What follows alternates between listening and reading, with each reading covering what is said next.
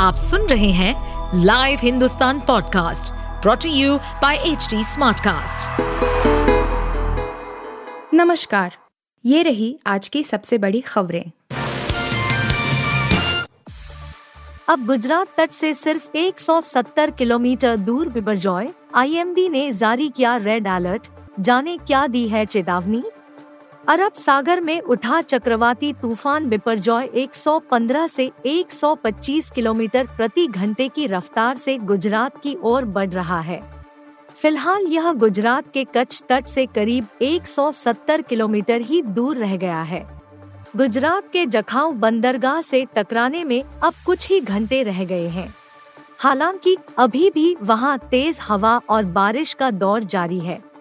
इस बीच भारत मौसम विज्ञान विभाग आई ने रेड अलर्ट का मैसेज जारी किया है और सरकारी एजेंसियों को भारी बारिश और बहुत तेज हवा के प्रभाव से बचने की तैयारियों को लेकर सचेत किया है। भारत मौसम विज्ञान विभाग के प्रमुख मृत्युंजय महापात्रा ने संवाददाताओं से कहा, अत्यंत गंभीर चक्रवाती तूफ़ान बिपरजॉय के आज शाम जखाऊ बंदरगाह से टकराने की संभावना है। फ़िलहाल यह लगभग 170 किलोमीटर दूर है। इसकी लैंडफॉल प्रक्रिया शाम से शुरू होगी और रात तक जारी रहेगी।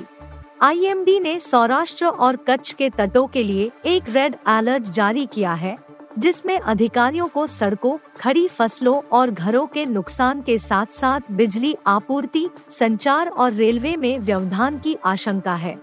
इस बीच अधिकारियों ने बताया कि चक्रवात के बृहस्पतिवार शाम तक गुजरात तट से टकराने और क्षेत्र में तेज हवाओं के साथ भारी बारिश होने की आशंका के मद्देनजर संवेदनशील इलाकों से चौहत्तर हज़ार से अधिक लोगों को निकाला गया है, जिनमें कच्छ में समुद्र के किनारे से शून्य और 10 किलोमीटर के बीच के 120 गाँवों के निवासी शामिल हैं। पोक्सो केस में राहत पर इन मामलों में मिले सबूत कितनी बढ़ेगी ब्रिजभूषण सिंह की मुश्किल। दिल्ली पुलिस ने कुश्ती महासंघ के अध्यक्ष ब्रिजभूषण शरण सिंह के खिलाफ राउज एवेन्यू कोर्ट में चार्जशीट दाखिल कर दी है। एक तरफ़ पुलिस ने नाबालिग के यौन शोषण मामले में सबूत न मिलने की बात कही है और ब्रिजभूषण के खिलाफ पॉक्सो एक्ट की धारा हटाने की सिफारिश करते हुए उन्हें राहत दी है। दूसरी तरफ़ कुछ और मामलों में ब्रिज भूषण और उनके सहयोगी विनोद तोमर के खिलाफ कुछ सबूत मिलने की बात भी कही है। पूरे मामले की जानकारी रखने वाले सूत्रों ने यह खबर दी है। दिल्ली पुलिस के डिप्टी कमिश्नर प्रणव तायल ने कहा कि ब्रिजभूषण सिंह के खिलाफ महिला का शील भंग करने के आरोप में सेक्शन तीन सौ चौवन और आपत्तिजनक टिप्पणी करने के आरोप में तीन सौ ए के तहत चार्जशीट दाखिल की गई है। इसके अलावा उनके खिलाफ सेक्शन तीन सौ चौवन डी के तहत भी आरोप लगाए गए हैं। पुलिस अधिकारी ने कहा कि फ़िलहाल ब्रिजभूषण सिंह और विनोद तोमर को गिरफ़्तार करने की ज़रूरत नहीं है। एक अन्य अधिकारी ने बताया कि ब्रिजभूषण शरण सिंह और विनोद तोमर के खिलाफ एक हज़ार बयासी पेजों की चार्जशीट दाखिल की गई है। इस चार्जशीट में लगे आरोपों के अनुसार दोनों को ही फ़िलहाल गिरफ़्तार करने की ज़रूरत नहीं है। उन्होंने इसके पीछे अरणेश कुमार बनाम बिहार सरकार मामले का ज़िक्र करते हुए कहा कि दोनों को गिरफ़्तार नहीं किया जाएगा। अफसर ने कहा, चार्जशीट के कॉलम नंबर 11 में कुछ सबूतों का ज़िक्र है। लेकिन इन मामलों में अधिकतम पाँच साल तक की ही सजा हो सकती है। ऐसे में इन केसों में आरोपी को तत्काल गिरफ़्तार करने की ज़रूरत नहीं है। यह बात अदालत ने अरणेश कुमार बनाम बिहार सरकार मामले में की थी। शिवराज या कमलनाथ, मध्य प्रदेश में किसकी बनेगी सरकार? ओपिनियन पोल की भविष्यवाणी। मध्य प्रदेश में कुछ महीने बाद ही विधानसभा का चुनाव होने वाला है। भारतीय जनता पार्टी, भाजपा और कांग्रेस के बीच यहाँ सीधा मुकाबला है। दोनों ही दलों ने चुनाव की तारीखें तय होने से पहले ही अपने कैंपेन को तेज कर दिया है। जनता से तरह तरह के वादे किए जा रहे हैं तो बड़े बड़े दावे भी खूब हो रहे हैं। किसका वादा और दावा कितना काम करेगा, यह तो चुनाव नतीजे आने के बाद ही साफ़ होगा। फ़िलहाल एक ताज़ा सर्वे में भाजपा को बढ़त मिलती दिख रही है। हालाँकि कांग्रेस भी बहुत पीछे नहीं है। जी न्यूज़ ने मैट्राइज के साथ मिलकर सर्वे किया है, जिसमें कुछ छियालीस हज़ार लोगों ने हिस्सा लिया और बताया कि वह राज्य में किसकी सरकार बनते देखना चाहते हैं। ओपिनियन पोल के मुताबिक, राज्य में एक बार फिर शिवराज सिंह चौहान की अगुवाई में भाजपा की सरकार बन सकती है। भाजपा को 45 फ़ीसदी वोट शेयर मिलने की संभावना जताई गई है। वहीं कांग्रेस को उनतालीस फ़ीसदी वोट मिलने का आकलन किया गया है।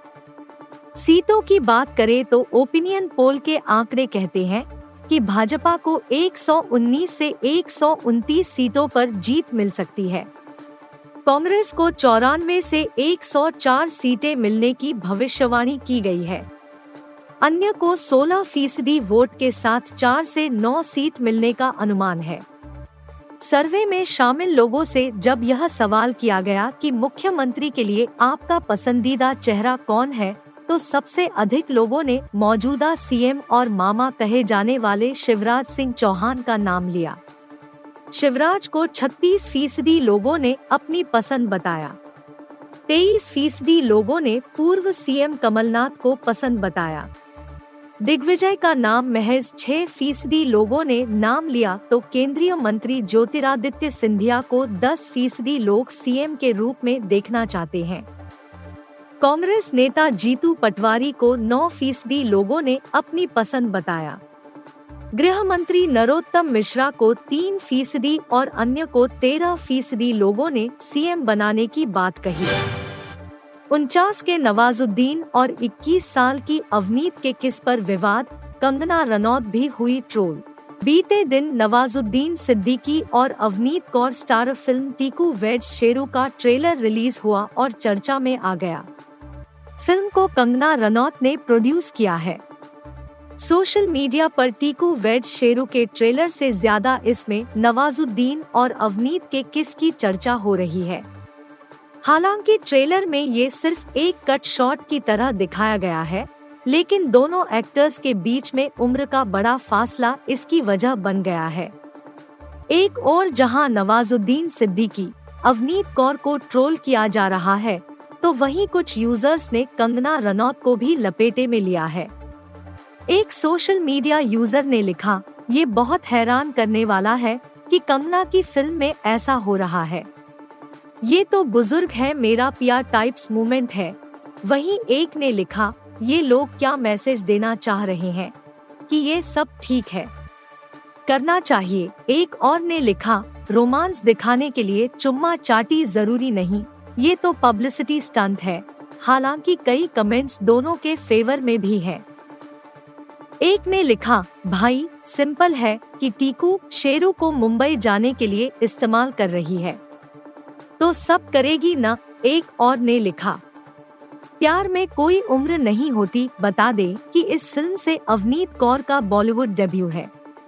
फ़िल्म के ट्रेलर लॉन्च में अवनीत काफ़ी भावुक हो गई थी और कहा था, ये मेरे लिए काफ़ी स्पेशल है।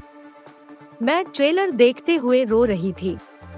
ये मेरा डेब्यू है और ये नवाज़ सर और कंगना मैम के साथ है। ये बहुत बड़ी बात है। जब मैम ने मुझे उनकी टीकू चुना था तो वो मेरे लिए बहुत स्पेशल था। गौरतलब है कि फ़िल्म 23 जून को अमेजन प्राइम वीडियो पर रिलीज़ होगी। इंडियन क्रिकेट की नसों में रेंगता है घमंड, पता था यही हश्र होगा। वेस्ट इंडीज के पूर्व तेज गेंदबाज ने जमकर लताड़ा 2013 चैंपियंस ट्रॉफी के बाद से टीम इंडिया ने कोई भी आईसीसी ट्रॉफी नहीं जीती है। भारत को हाल में आईसीसी वर्ल्ड टेस्ट चैंपियनशिप 2021 से 23 के फाइनल मुकाबले में ऑस्ट्रेलिया के खिलाफ 209 रनों से हार का सामना करना पड़ा 2013 चैंपियंस ट्रॉफी के बाद से टीम इंडिया कई आईसीसी टूर्नामेंट्स के नॉकआउट में पहुँची, लेकिन हर बार चोक कर गई। वेस्ट इंडीज के पूर्व तेज गेंदबाज एंडी रॉबर्ट्स ने टीम इंडिया को लेकर कुछ ऐसी टिप्पणियाँ की हैं जो इंडियन फैंस का खून खोला देंगी। Indian premier league IPL versus देश के लिए खेलने को लेकर बहस लगातार चल रही है और इस पर रॉबर्ट्स ने अपने विचार शेयर करते हुए कहा है कि समय आ गया है कि भारतीय क्रिकेट कंट्रोल बोर्ड बीसीसीआई को अपनी प्राथमिकता के बारे में सोचना होगा। मिडडे पर रॉबर्ट्स ने कहा, भारतीय क्रिकेट में घमंड दौड़ता है और इसी वजह से वह दुनिया में बाकी सबको कम आंकते हैं। भारत को फोकस करना होगा कि उनकी प्राथमिकता क्या है, टेस्ट क्रिकेट या फिर लिमिटेड ओवर क्रिकेट। कि क्रिकेट अपने हिसाब से चलता रहेगा, उसमें बैट और बॉल के बीच ज़्यादा मुकाबला नहीं है। मैं चाहता हूँ कि भारत अपना बैटिंग स्ट्रेंथ दिखाए, फाइनल मैच में मुझे कुछ भी बहुत अलग नहीं दिखा। अजिंक्य रहाणे ने कड़ी चुनौती दी और कुछ अच्छे शॉट्स खेले, लेकिन वह लेग स्टंप पर खड़े होते हैं तो ऐसे में ज़्यादातर बोल्ड या कॉट बिहाइंड होते हैं।